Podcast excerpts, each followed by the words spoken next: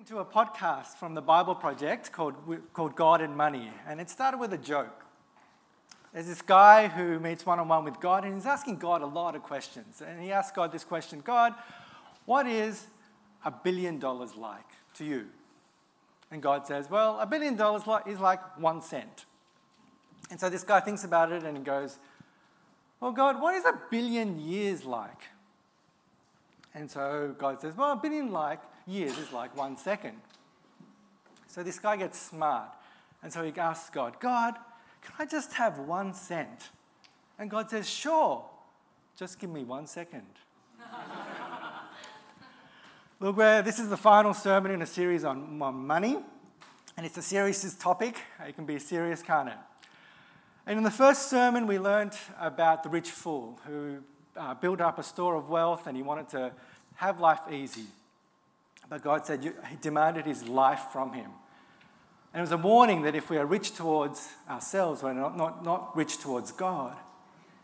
Uh, that's a warning to us. And in the second sermon from Hans, we heard of the life of Zacchaeus, a chief tax collector.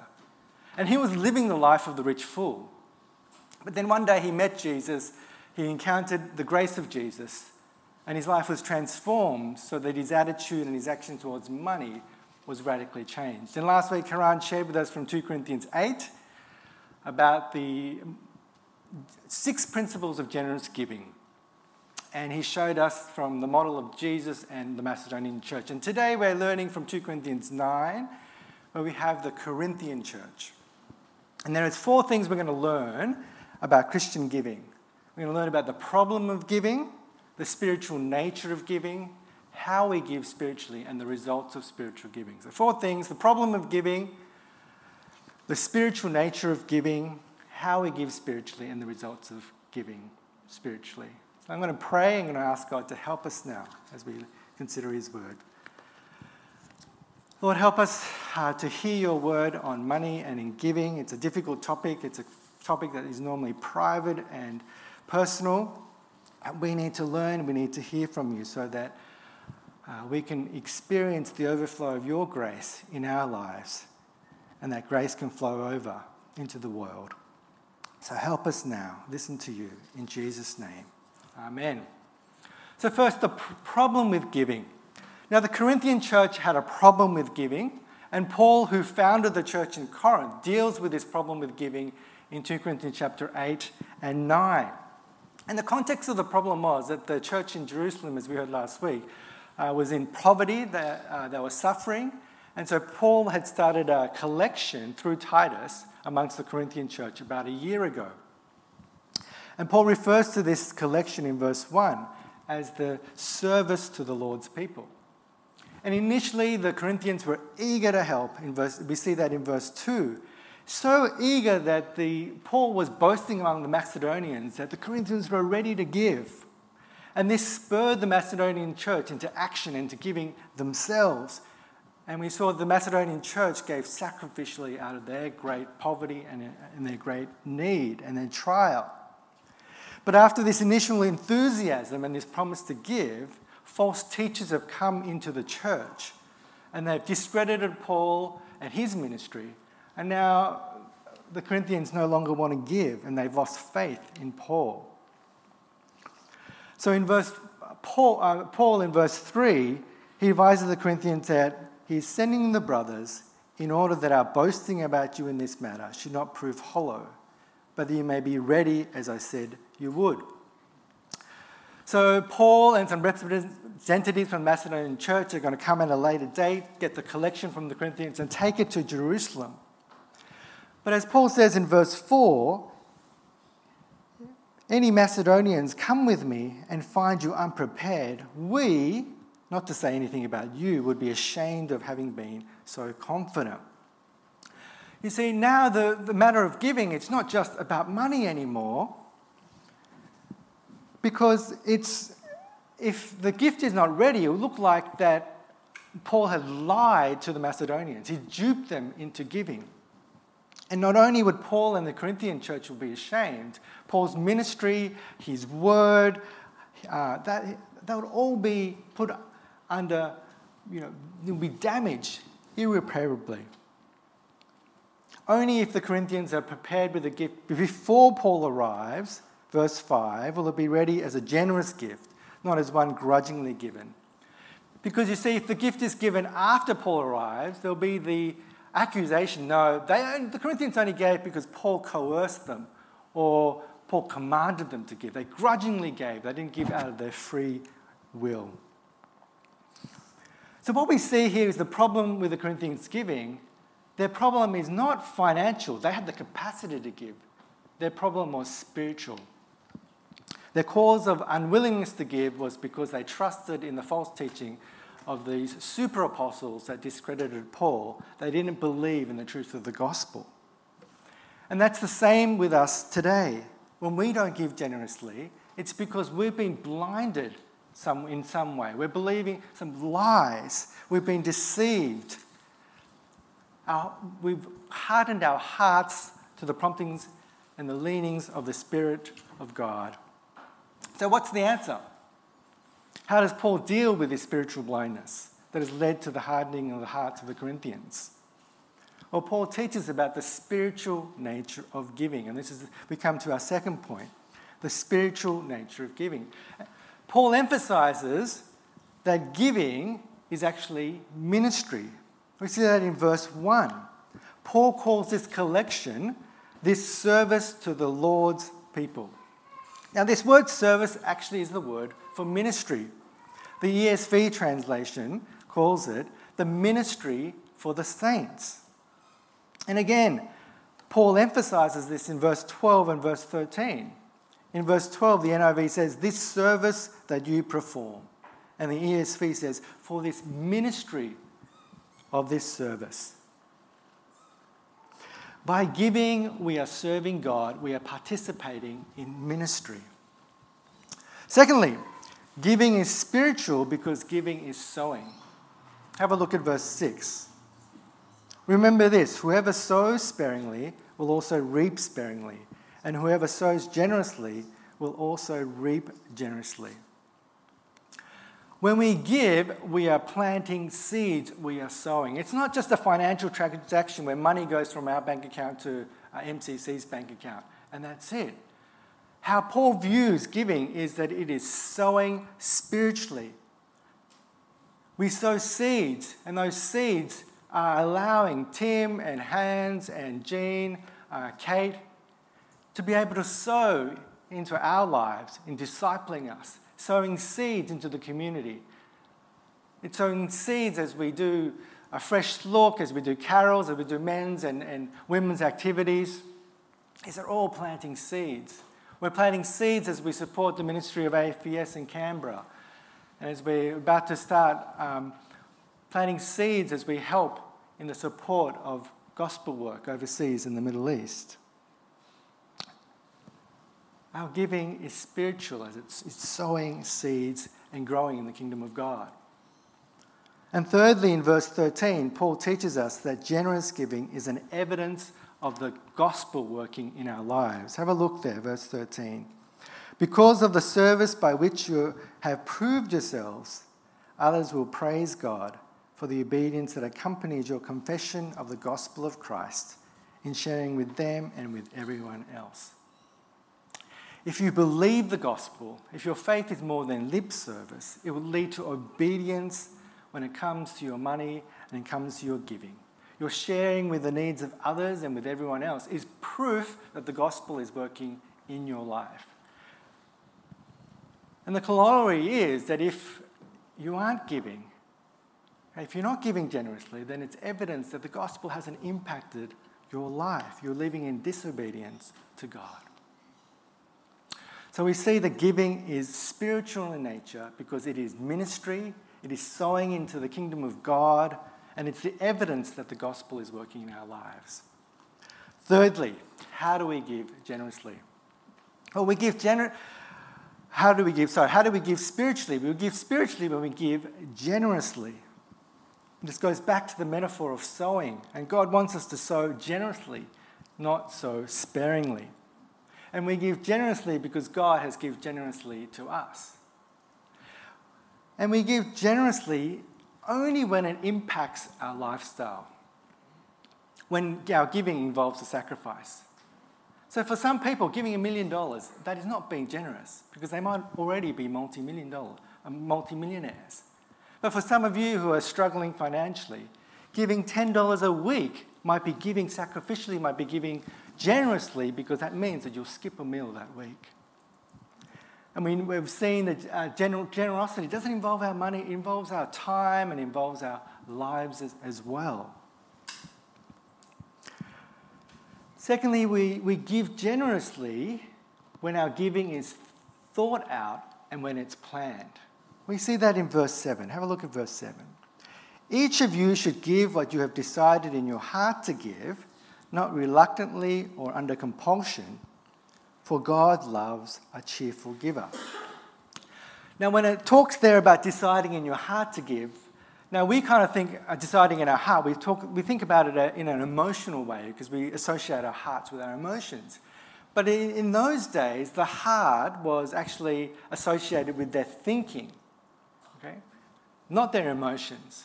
So what this is saying is that in terms of our giving, it has to be thought out. It has to be planned.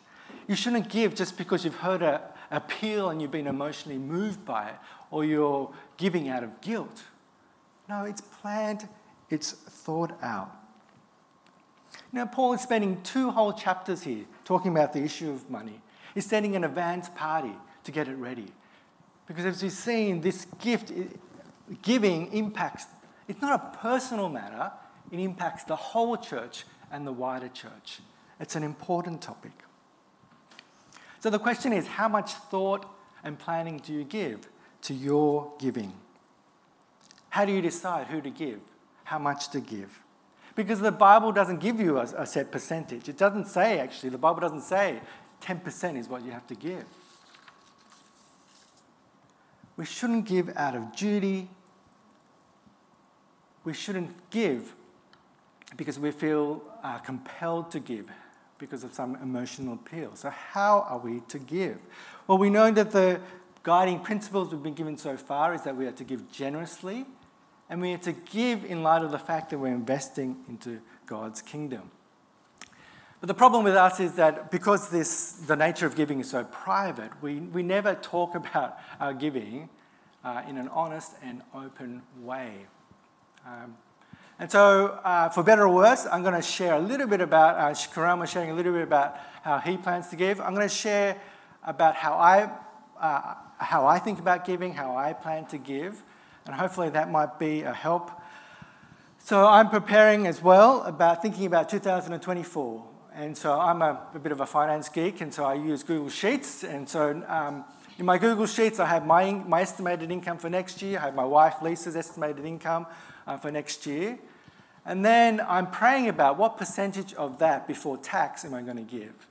And, and that percentage, I want it to be generous. I don't want it to be well within my, my means. And that gives me a dollar figure for next year. I'm not going to tell you what that dollar figure is, but because it's going to be different for everyone. But out of that dollar figure, uh, at least fifty percent is going to go uh, to M C C, because that's important. And the other fifty, uh, fifty percent, um, I support an A F P S worker in U T S Sydney uh, and a couple of other missionaries. Uh, Lisa's, we're supporting some World Vision kids and Compassion kids. At the moment, uh, probably about eighty percent is accounted for, so there's about twenty percent that I'm still uh, praying about where sh- should that, that giving go. So that's part of what I do. Um, another part is that I use a note-taking app uh, to help me with that in my prayers. And so one of those uh, notes is on giving. And then on top of that note of giving, it says, uh, how can I plan to give more? Because I know that inherently I won't give generously. So that's just a reminder to me. Every time, every week that this note comes up and I pray about giving, there it is.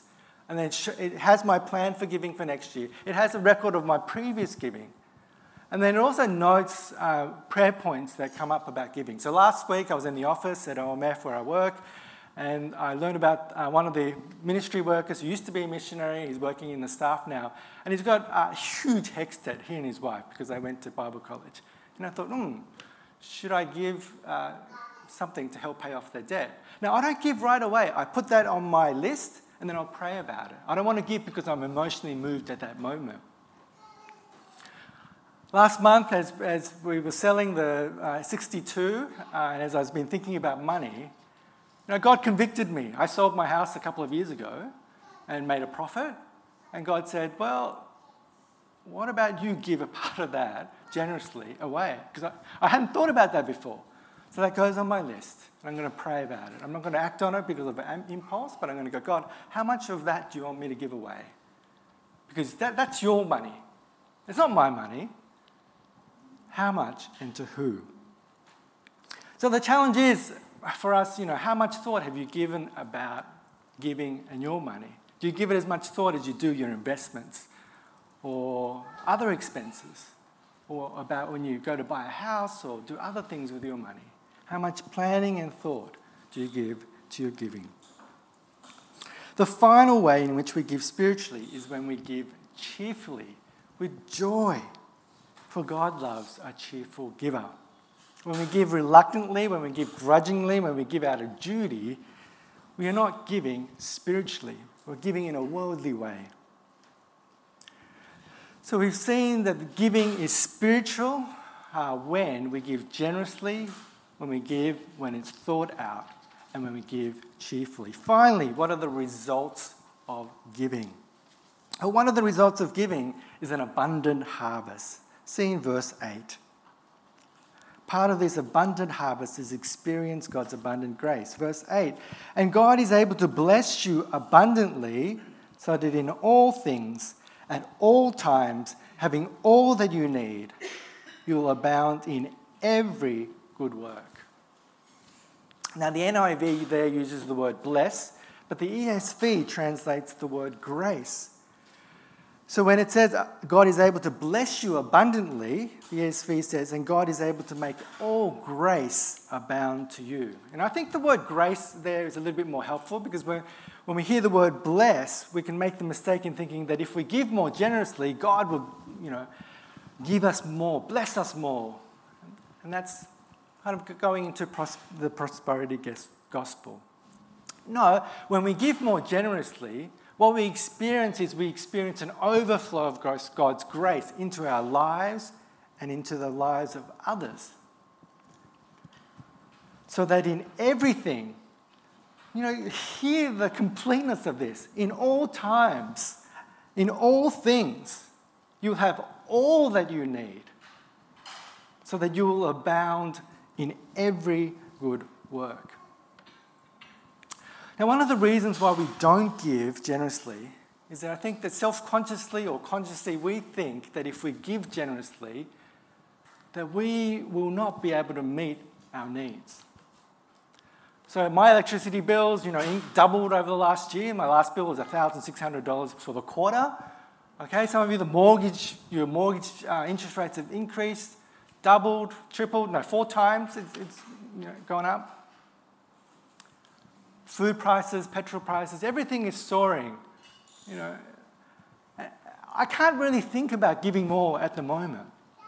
You know, I'm barely keeping my head above water with all these expenses. How can I give more generously?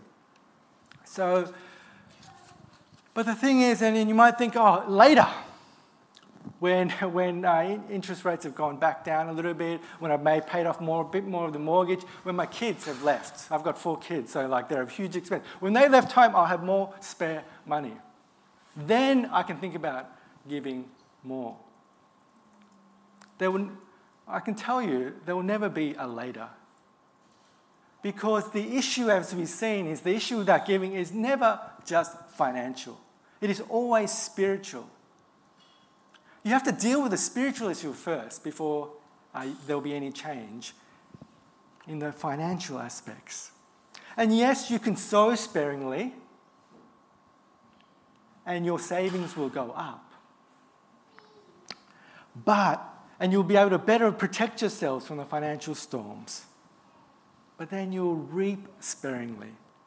You won't experience the overflow of God's grace in your life and the life of others. Will you trust in God for your needs, or will you trust in, your, in yourself? Because God is greater than our needs. God is greater than our fears. The second result of spiritual giving is that it will meet the needs of others and lead to thanksgiving and praise to God. When we see that in verse eleven. Through us, your generosity will result in thanksgiving to God. And verse twelve, this service that you perform is not only supplying the needs of the Lord's people, but also overflowing in many expressions of thanks to God. God's plan is that we will help each other with our needs. He hasn't given us, um, you know, everything that we need in terms, but he will provide everything we need through others as well. That's God's plan. And this is what we see happened in the early church. If we look at Acts chapter four, we see in verse thirty-two, all the believers were in one heart and mind. No one claimed that any of their possessions was their own, but they shared everything they had. With great power, the apostles continued to testify to the resurrection of the Lord Jesus. And God's grace was so powerfully at work in them all that there was no needy person among them. For from time to time, those who owned land or houses sold them, brought the money from the sales, and put them at the apostles' feet, and it was distributed to everyone who had need. So, so in the early church, there was a flood of people coming into the early church because they abundantly sowed into the kingdom of God, because they didn't consider their possessions as their own, but they used it for ministry, for service, and it led to God's overflowing grace in their lives and into the lives of others. They were shining like stars in the darkness in their community, and people took notice. But this is in stark contrast to the stinging rebuke that J I Packer has in his book, Knowing God, about modern-day twenty-first century Christians. He says, there are many whose ambition in life seems limited to building a nice middle-class Christian home and making nice middle-class Christian friends and bringing up their children in nice middle-class Christian ways, and who live the sub-middle-class sections of the community, Christian and non-Christian, to get on by themselves. The Christmas spirit does not shine out in the Christian snob, for the Christmas spirit is the spirit of those, like their master, live their lives on the principle of making themselves poor, spending and being spent to enrich their fellow humans, giving time, trouble, care, and concern to do good to others, and not just their own friends, in whatever way there seems need. You know, when I'm a Christian snob and I keep all of my, most of my wealth to myself and don't contribute to the needs of others and to the church, not only am I limiting the abundant grace of God in my life and in the life of others, you're actually robbing God of the thanksgiving and the glory that he deserves by not giving. The final result of spiritual giving is that there is increased prayer and fellowship. Have a look at verse fourteen. And in their prayers for you, their hearts will go out to you because of the surpassing grace that God has given you. Now, the Christians in the church in Jerusalem, their hearts were going out to the Corinthians. They were praying for the Corinthians because of this fellowship they had in, in, this, in this giving. And when we were missionaries, we experienced that as well. You know, there are a number of different churches, a number of different supporters that, that contributed to us significantly, significantly. But what we valued most were the people that uh, who actually reached out to us. They asked us, Rich and Lisa, how are you actually going? They read our prayer letters, and they can read between the lines. Uh, things were, not, were difficult for us, and they go, how are you actually going? You know, one of the hardest things for Lisa was just the loneliness of it all, and some people calling her would have a dramatic impact. Their hearts went out, and our hearts went out, to, even though we were in Thailand, and our hearts went out to them. But we also had other supporters who, they were giving, you know, thousands of dollars a year, but we could tell when we sent out their newsletters, our newsletters weren't being opened. And no, we appreciated their gifts, but there was no engagement. We didn't get a sense that this was a, a partnership, and it was different. Okay? Giving can enable this increase in prayer and in fellowship. As we come to the uh, end of this series on money, let me just recap what we've learned today. The problem with giving is spiritual. We learn about the spiritual nature of giving, that it is ministry, it is sowing, it is the evidence of the gospel working in our lives. And we've seen that our giving should be generous, thought out, cheerful, and we've seen the results of our giving, that an abundant harvest of God's grace overflowing in our lives, into the lives of others. It meets the needs of others so that it gives thanksgiving and glory to God, and increased prayer and fellowship with one another. And the danger is, as we come to the end of this series, is that you might have been moved, you might have been you know, convicted in some area, but you will not change in any significant way in the way that you give or in your lives. And the warning for you is that, are you living the life of the rich fool? I encourage you to listen to this Bible uh, Project podcast on God and money.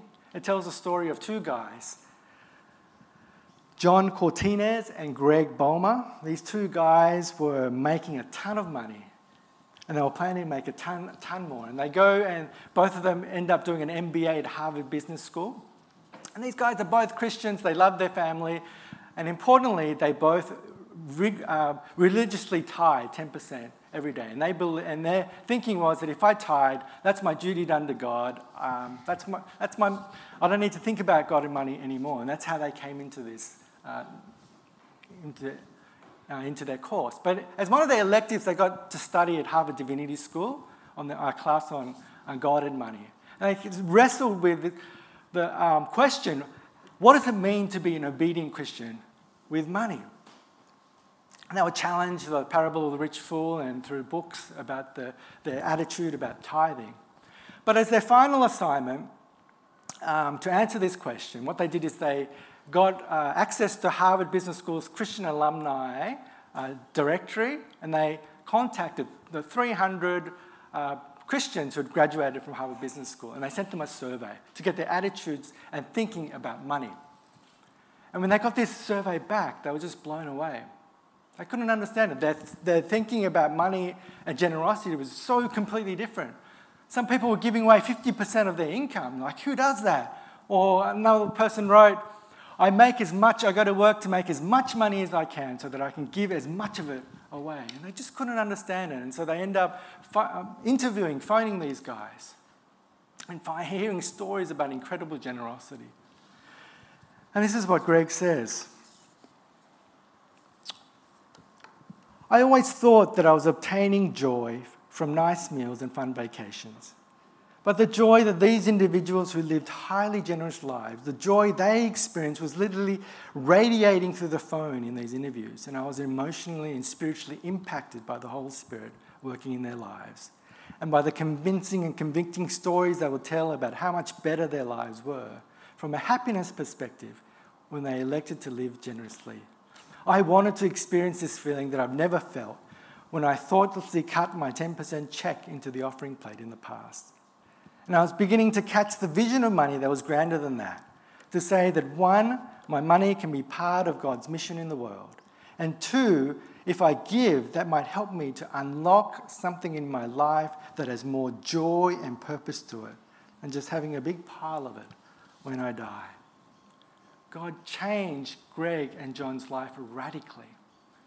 Listen to the podcast, and God can radically change us, change our church, and change the world when we catch God's vision for money and generous giving, so that we will not be arrogant or put our trust in wealth, which is so uncertain, but put our hope in God, who richly provides us with everything for our enjoyment, that we will do good, be rich in good deeds, and generous and willing to share, and in this way that we will lay up treasure in heaven for ourselves as a firm foundation for the coming age, and take hold of life that is truly life.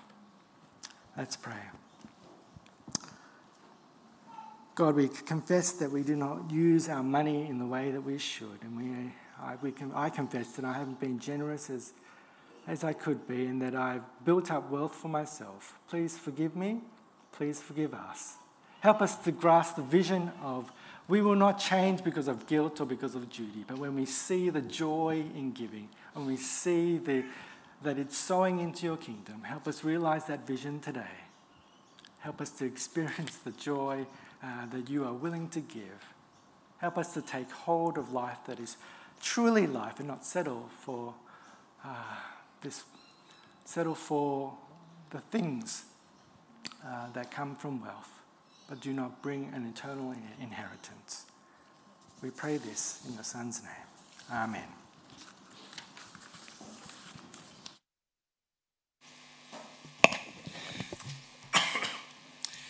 Friends, we're going to